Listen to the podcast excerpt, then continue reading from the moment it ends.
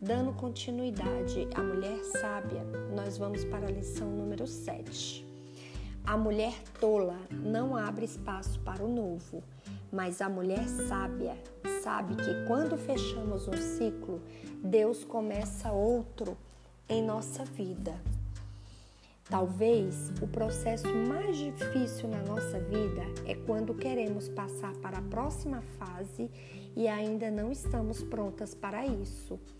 Feridas curadas geram cicatrizes e são essas que nos fortalecem para viver o novo de Deus.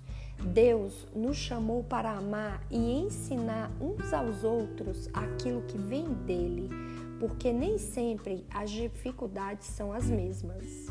Você também pode escolher fazer a diferença e descobrir que na sua fraqueza existe poder para alimentar outras vidas, ainda que você esteja se sentindo completamente vazia.